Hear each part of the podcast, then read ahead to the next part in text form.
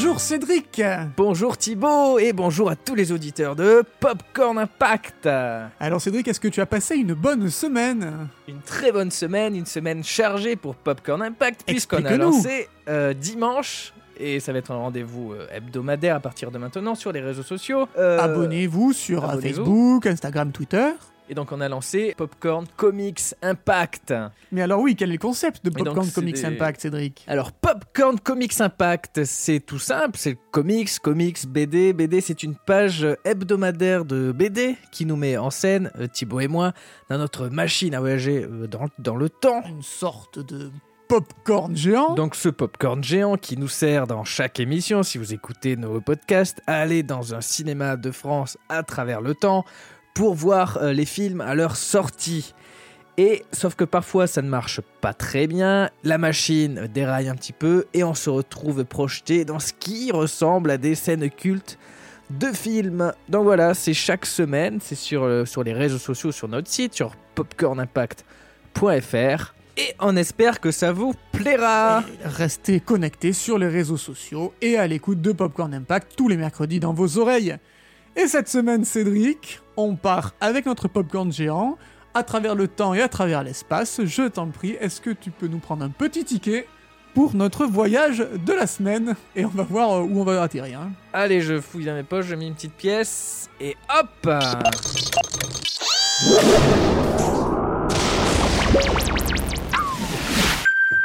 Oh, Oh, oh, oh. Ça secoue, ça secoue encore. Oui, toujours. hein. Ça sent, ça sent bon le sucre, mais, euh, mais ça secoue. Ça secoue.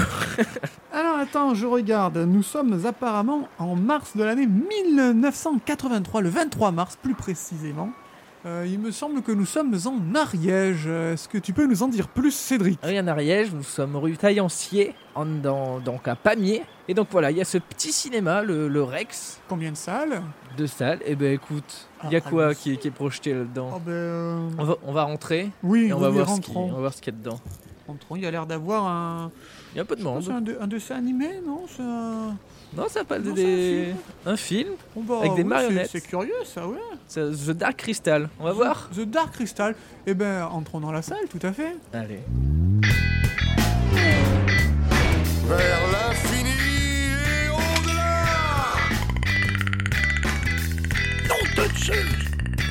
Lilou Dallas Mood qui passe. On va manger des chips. J'ai ce bel goût. Et voilà, on a les droits. Vous écoutez Popcorn Impact.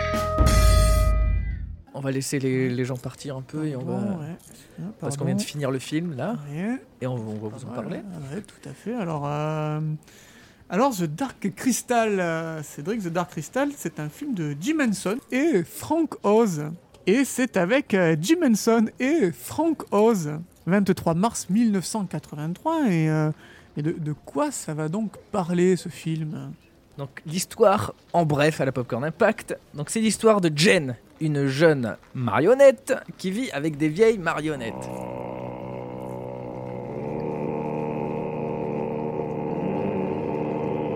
Et le doyen des vieilles marionnettes est en train de passer l'arme à gauche.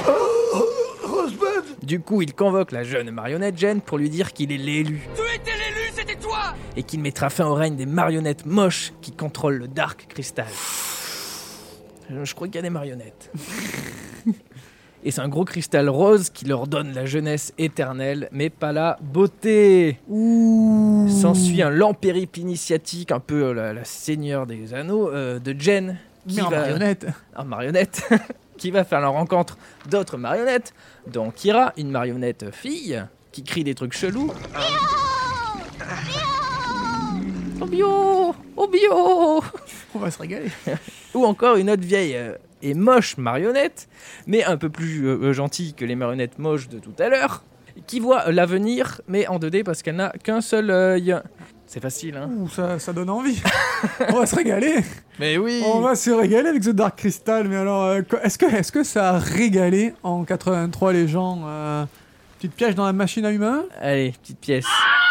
1 215 419 entrées en France et 41 millions de dollars récoltés à travers le monde pour un budget de 15, ce qui était gigantesque à l'époque. C'est pas vraiment foufou, Mais c'est un pari très risqué. Alors, est-ce que tu peux nous en dire un, peu plus, Cédric? Parce que après euh, ce résumé de marionnettes moches contre les marionnettes gentilles ou vice-versa, je suis un petit peu étonné qu'il y ait 1 215 000 personnes qui soient allées voir ce film. Ouais, ça t'étonne, ça t'étonne, mais tu vas voir. Alors, c'est un pari très risqué, comme tu le disais. Pourquoi? Parce que c'est euh, aucun humain n'apparaît à l'écran. Ah. Alors que c'est un film live, donc avec des, c'est filmé en vrai. Il y a des caméras qui filment des décors, des personnages. Pas un dessin animé. C'est pas un dessin animé. D'accord. Voilà. Et euh, on, est, on est encore euh, loin de l'époque du numérique où on crée des Oui. films entièrement en synthèse. En ou 83, c'est... 83, euh, voilà, on est au balbutiement. euh, Oui, oui, Oui, c'était le, retour du Jedi. Le retour du Jedi est sorti en 83. Voilà. Je sais pas si ça aidera à spatialiser dans le temps. Mais qu'est-ce qui apparaît à l'écran alors? Mais oui, qu'est-ce qui apparaît à l'écran Bon, je pense que vous l'avez compris, c'est des marionnettes. Ah. Donc c'est vraiment une idée folle qu'on doit à Jim Henson. Mais qui est-ce, Eh ce oui. Jim Henson Alors c'est un marionnettiste euh, très, euh, très doué, très connu, et le créateur des Muppets. Grenouille de mon cœur, enfin nous sommes seuls. Ah non, toi, tu vas te retrouver toute seule. Moi, je vais paraître sur scène devant des milliers de gens. Quelle honte Là déjà. Ah oui. Et il a eu euh, l'idée en 78, alors qu'il était bloqué à l'aéroport de New York à cause de la neige. Et donc avec sa fille, ils ont commencé à se créer une petite histoire. Et petit à petit, il s'est dit, c'est une histoire qui est pas trop mal.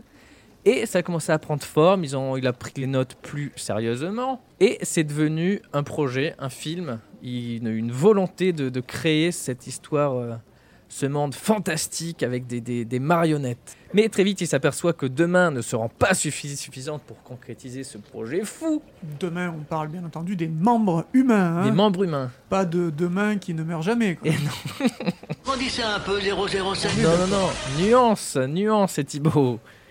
Et donc, il fait appel à Frank Oz pour lui prêter main forte à la réalisation. Mais alors, euh, Cédric, qui est Frank Oz? Écoute ça. Help you again? Yes? Alors, c'est qui? Ah, mais c'est euh, Maître Yoda Eh oui Yoda himself, c'est lui qui anime et donne sa voix à Yoda. Et il sort tout juste de, de Star Wars, là, Ah ben justement. à cette, euh, à cette époque. Justement, on y revient. Ouais, 1983, c'est ça, c'est ça. effectivement. La réalisation à deux n'est pas une méthode très commune à l'époque, mais ça ne pose aucun problème aux deux poteaux. Ils sont potes, ils se connaissent bien, donc ils avancent très bien. Et quand un euh, disait un truc à un membre de euh, l'équipe, il prévenait euh, directement l'autre pour lui dire ce qu'il avait dit et pour pas qu'il soit en contradiction quand il s'adresse à tout le monde. À, à l'unisson. À l'unisson, voilà, c'est ça, c'est le mot que je cherchais. Merci. Parce que s'il commence à se contredire et à donner des informations dans tous les sens, c'est le On bordel pas. Et en plus, euh, en plus d'être donc euh, d'être d'être comme cul et chemise, ils sont très complémentaires. Frank Oz est spécialisé plus dans le développement des personnages et Jim Henson sur l'aspect visuel. D'accord. Et c'est l'aspect visuel qui est très important dans le film, et c'est ça qui est né, euh, bah, qui est né en premier. C'est les lieux, les- l'aspect des personnages. Et donc pour ça, Hanson a été d'abord très inspiré par les dessins de Brian Froud. Ah, Froud la foudre Lui, c'est un illustrateur de féerie. Il a dessiné des, des- des livres euh, sur les fées, sur les trolls, les gobelins, etc. D'accord. Et euh, bah, il va chez lui, il lui dit Tu veux bosser pour moi? Euh, bah, Oui, écoute, euh, voilà. Et donc ils bossent ensemble et Froud que- euh, commence à esquisser des, des premiers personnages, à esquisser des décors, etc. Et le but, c'est que le spectateur trouve ce monde réel, vivant, et qu'on n'ait pas l'impression de voir des marionnettes. Parce que si on commence à voir que c'est des marionnettes, on sort du- de l'univers. On sort, d'accord. Excellent. Excellent. Et une fois donc les premières esquisses réalisées, il transpose, il transpose ses dessins en 3D. Bon, en 3D, c'est pas numérique, c'est en sculpture. euh, 2183, bien voilà, entendu. 3D ça- ça va de 1980. soi. En volume, quoi. Des allers-retours sont faits pour obtenir des marionnettes qui sont visuellement intéressantes, mais qui sont faciles à manipuler, bien sûr, parce que sinon c'est c'est la galère, et qui peuvent avoir des démarches propres. Donc c'est pas le tout de les manipuler, mais il faut que chacune ait une façon de, de, de- de se mouvoir euh, Personnalité. unique. Des personnalités, voilà. Et évidemment, aucun personnage n'a été trouvé euh, dès le début avec les premières esquisses parce que c'est c'est un long travail. Et au final, ils ont réussi à créer différentes euh, espèces qui peuplent le monde de, de Thrar. De Thrar. De Thrar. Thrar. Et le, donc le monde de, de Dark Crystal. D'un côté, il y a les gentils Ouais. Donc on va vous les décrire un petit Et peu joli, et comment alors. ils fonctionnent. Pas les moches. Alors, il y a les mystiques, c'est pas non plus euh, Ils très joli. Pas très jolis, mais Les ils sont gentils. ils euh. ressemblent un peu à Alf. J'espère qu'on paiera des droits. C'est un mélange de vieux sorciers et d'animaux étranges. Ils ont un long museau, une crinière, plusieurs bras, ils en ont quatre. Bon, c'est pratique. C'est pratique. hein. tu peux te Ils gratter en mangeant à ta soupe. Un seul gars avec les quatre bras, ils auraient pu faire le film. Ouais, franchement. Et pour les manipuler, ils ont fait appel à des mimes, dont le Suisse Jean-Pierre Amiel, qui supervisait une équipe entière. Il fallait des mimes pour faire une chorégraphie de personnages. Ils devaient bouger en, même temps, ça devait être harmonieux. Et pour que ce soit, euh, qu'il y ait ce côté un peu sage, un peu, un peu féerique, etc. Les mimes qui jouaient ces bonhommes étaient accroupis. Ouais. Ils avaient un bras qui servait à bouger la, la- la tête et le cou, et un autre bras qui servait à bouger une des euh, quatre mains. Et donc ils voyaient que dalle, Oh, tu, tu- tu vois rien, ils ont des tissus, des trucs, et donc ils avaient. 83, quoi, les mecs. Ouais, c'était ouf. Et ils avaient un petit écran en fait qui, avait- qui, qui montrait un retour de la scène qui était en train de se filmer. Donc à l'intérieur de leur costume, accroupis, là, ils voyaient ce qu'ils faisaient avec les autres à l'extérieur. Un iPad de 83. hein, C'est ça, c'était- se, se- se remettre dans l'époque. Ça devait pas être du sans fil, hein. Non. Donc voilà, il y a, il y a Ah ces ouais. personnages-là, les, les mystiques, donc les grands sages. Ensuite, il y a les Elfings, les deux héros. Ouais. Eux, ils ont un aspect un peu plus humain parce que ça permet aux spectateurs de euh, s'identifier à eux et donc de rentrer un peu plus facilement dans ce monde qui n'est qui est, qui, qui est étranger, Euh, quoi. Oui, oui, qui est un peu euh, difficile à, à aborder, quoi. Voilà, c'est ce qu'on connaît pas en 83. euh, bon, on a vu Star Wars, etc., mais on n'est pas habitué à voir au cinéma des mondes comme ça. C'est un peu, toute proportion gardée, euh, une sorte de pré-avatar, quoi, cette affaire. Oui, on peut, voilà, Toute on peut proportion gardée. Et donc là, il fallait qu'ils aient des faciès euh, assez beaux parce que ce sont les héros, donc il y a Jen et, et Kira. Et eux, c'était les plus faciles à, à manier. C'est les marionnettes que tu vois, une main, euh, blablabla, tu fais parler et t'as un autre qui bouge Kermit, les bras avec un euh, bâton. C'est bah, comme Kermit en fait, voilà. Mais avec une démarche un peu moins, euh, comment dire, un peu moins euh, forcée. Ça devait être plus naturel. Kermit, un marchand, il saute, alors que là, si le personnage euh, saute, ça serait étrange. Donc il fallait une démarche plus simple et plus réaliste. Et ensuite, il y a les méchants, les Skeksis. Pas Ils sont dégoût- mélange de vautours et de reptiles avec des cheveux Ah sur la tête, là. C'est un petit tyrannosaure avant l'heure. Dix ans avant Jurassic Park.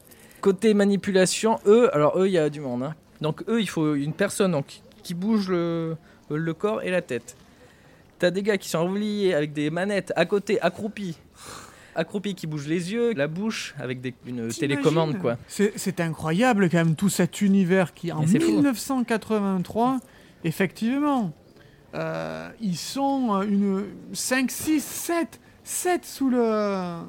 Mais oui, sous c'est le- un boulot monstre. personnage. Ouais, ouais, ouais. Ah, ça donne, ça donne envie de le voir parce que je, je ne l'ai pas vu. C'est du gros boulot. Malgré les apparences, on se dit c'est simple, c'est des marionnettes. Mais non, non, non, c'est très difficile à tourner. Ah, ils ont, Et dû, ils ont parce- dû passer euh, beaucoup de temps. hein. Ah, mais oui. C'est des films faits avec de la patience, ça.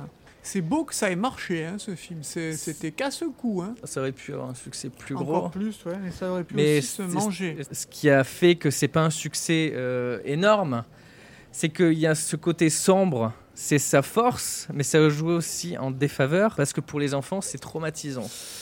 Ah. Les, les Skeksis sont euh, repoussants au possible. En plus, ils paraissent très réels. On sent que c'est une vraie matière. C'est un peu comme les, les Gremlins. Le fait qu'ils soient des marionnettes leur, leur donne un, un aspect réel et effrayant. Pour Henson, c'était bien de, de faire un truc, un film un peu effrayant qui se rapproche des, des contes des frères Grimm. Parce que c'est bien de faire peur aux enfants et de les sortir de leur zone de confort, Mhm. De leur montrer qu'ils ne sont pas à l'abri et qu'il est sain de les confronter à l'émotion qu'est la peur. Mais euh, les parents n'étaient pas de cet avis. Ah.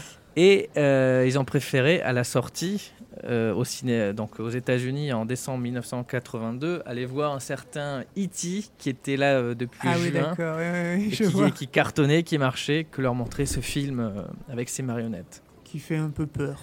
Donc c'est pas un film avec un succès énorme, même si, si ça va, c'est correct. En France, 1,2 million, c'est c'est assez correct. C'est très très bien. Mais qui a acquis un statut culte en fait au fur et à mesure des années. Et c'est un film qui vieillit très peu parce que c'est des marionnettes et des décors. C'est pas de la synthèse ou quoi. Absolument, oui, c'est figé, c'est pas, ça vieillit pas. C'est ça. Et ça a tellement obtenu euh, au fur et à mesure du temps un statut culte que maintenant sur Netflix il y a la série qui est le préquel. En 3D ou en Non, non, en marionnette. Ils ont fait aussi Oh. un gros boulot, euh, une dizaine d'épisodes pour la première euh, saison qui est sortie le 30 août 2019. Ouais. Et c'est très bien. Ils ont retranscrit l'univers et c'est vraiment bien foutu. Il y a un gros boulot et voilà, je vous recommande. Je vous recommande et le film, donc qui se passe après la série, et la série. The Dark Crystal, donc The sorti Dark Crystal. en mars 1983. C'est ça. Eh bien, c'était un, un superbe film, une découverte pour moi qui ne l'avais pas vu, une redécouverte peut-être pour vous, auditeurs de Popcorn Impact. Peut-être vous l'avez vu quand vous étiez jeune, que vous avez été traumatisé par les Skeksis. Peut-être, exactement. Et euh, c'était une belle séance à Pamiers, en Ariège. Il est temps maintenant, à présent, de, de revenir euh, à la base. Parce qu'il y a une nouvelle séance qui va commencer. de reprendre exactement les séances s'enchaînent dans les années 80 il est temps de reprendre notre popcorn géant et de vous donner rendez-vous mercredi prochain pour un nouvel épisode auditif toujours sur euh, toutes les plateformes de streaming. Euh, Spotify, Deezer, SoundCloud, Sti- Stitcher, Apple. euh, Apple iTunes, Apple Podcast, et j'en passe et des meilleurs. Et le dimanche pour Popcorn Comics Impact. Merci euh, Cédric, Merci Thibaut. et merci à vous de nous avoir suivis. À la semaine prochaine pour un nouvel épisode de... Popcorn Impact.